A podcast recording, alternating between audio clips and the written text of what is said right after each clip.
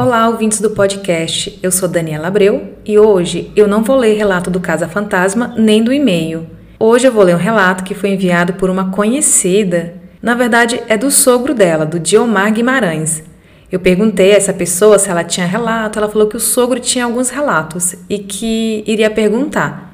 Só que ele resolveu escrever um relato que aconteceu com a família dele. Então, antes eu quero agradecer seu Diomar Guimarães, por ter essa paciência de escrever o relato. Muito obrigada, seu Diomar.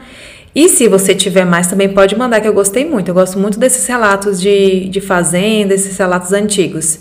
E o nome do relato é Fazenda Areia.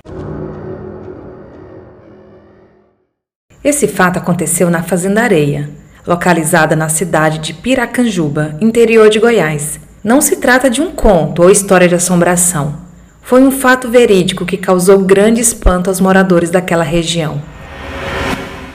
Lá por volta de 1913, 1914, meu avô José Pontes Guimarães residia com minha avó Ana Cirila e os filhos Fico, Herculano, Orozimbo, Helena e Bárbara na fazendareia que ficava no município de Piracanjuba. Era o início de uma família formada por um homem forte e muito trabalhador, sua mulher e os filhos, todos pequenos. A família estava crescendo, então meu avô, seu José, decidiu construir uma nova casa para melhor abrigar a família.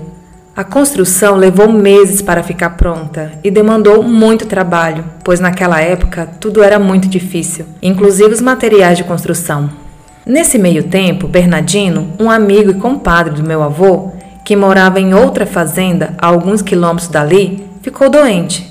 Ele sempre dizia querer visitar o compadre José.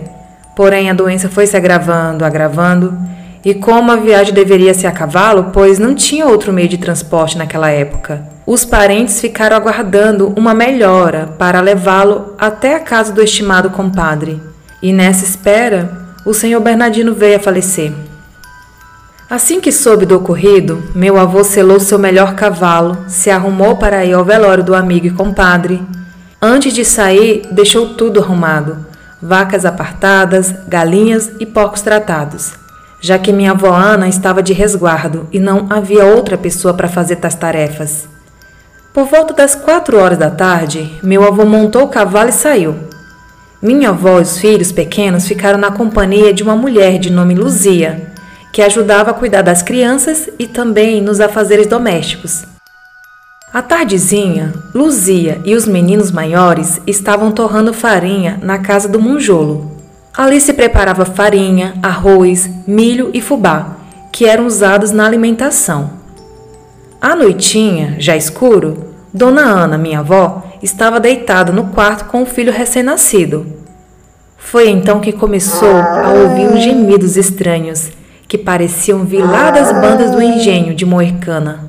A princípio pensou que fosse algum animal, porém os gemidos tornaram-se mais altos e se aproximando cada vez mais. De imediato, temendo pelo que pudesse acontecer, ordenou que Fiico fosse até a casa de farinha e pedisse que deixassem tudo e viessem para dentro de casa. Foi prontamente atendida e todos, rapidamente, já se encontravam no quarto onde ela estava. Ainda havia outras duas crianças que já estavam dormindo no quarto ao lado. Os gemidos foram se aproximando, se aproximando, e de gemidos tornaram-se gritos horríveis. Misturando a tudo isso, ouvia-se um barulho semelhante a de uma grande tocha de fogo se movimentando, como se fosse uma palha de buriti em chamas. E o que era muito assustador: os animais correndo, vacas estourando disparada, porcos fugindo do chiqueiro, galinhas e angolas voando. Tamanho era o alvoroço que até dois cachorros cabeçudos e valentes também saíram disparada. A minha avó Ana perguntava: Estão ouvindo esse barulho? Acontece que quando um deles, o Fiico, ouvia os sons, a outra irmã não ouvia e vice-versa. Nesse interim, um dos filhos, também de nome José, que mais tarde seria o meu pai, acordou e perguntou por que os irmãos maiores estavam segurando a porta, já que essa tinha tranca para fechar. De imediato a mãe disse: Fica calado, menino. O barulho já estava bem em frente de casa. Em seguida silenciou. E logo após empurrou a porta de entrada da casa. Essa tinha como tranca um velho machado que era colocado por baixo da porta e jamais poderia ser aberta sem antes retirar o machado. Ouviu-se então o som de passos lentos. Uma galinha de pintinhos que dormia na sala emitia sons de espanto, parecendo notar a presença do visitante. Aquele ser continuou a caminhar pela sala. Desceu as escadas e foi para a cozinha, produzindo aquele som característico de passadas sobre o assoalho de tábuas de madeira. Isso era assustador. Uma das crianças que dormia no quarto ao lado acordou chorando e gritou alto. Minha avó, desesperada para proteger os filhos, disse ao mais velho: Pegue a lamparina e veja se a porta da sala está fechada. E a porta estava fechada. Então ela correu até o outro quarto, pegou o filho que chorava e o trouxe para que todos ficassem juntos em um mesmo quarto. O dia amanheceu. Ouvia-se passos percorrendo os cômodos da casa. Parecia estar vistoriando ou conhecendo. Por fim, o barulho cessou. O visitante foi embora.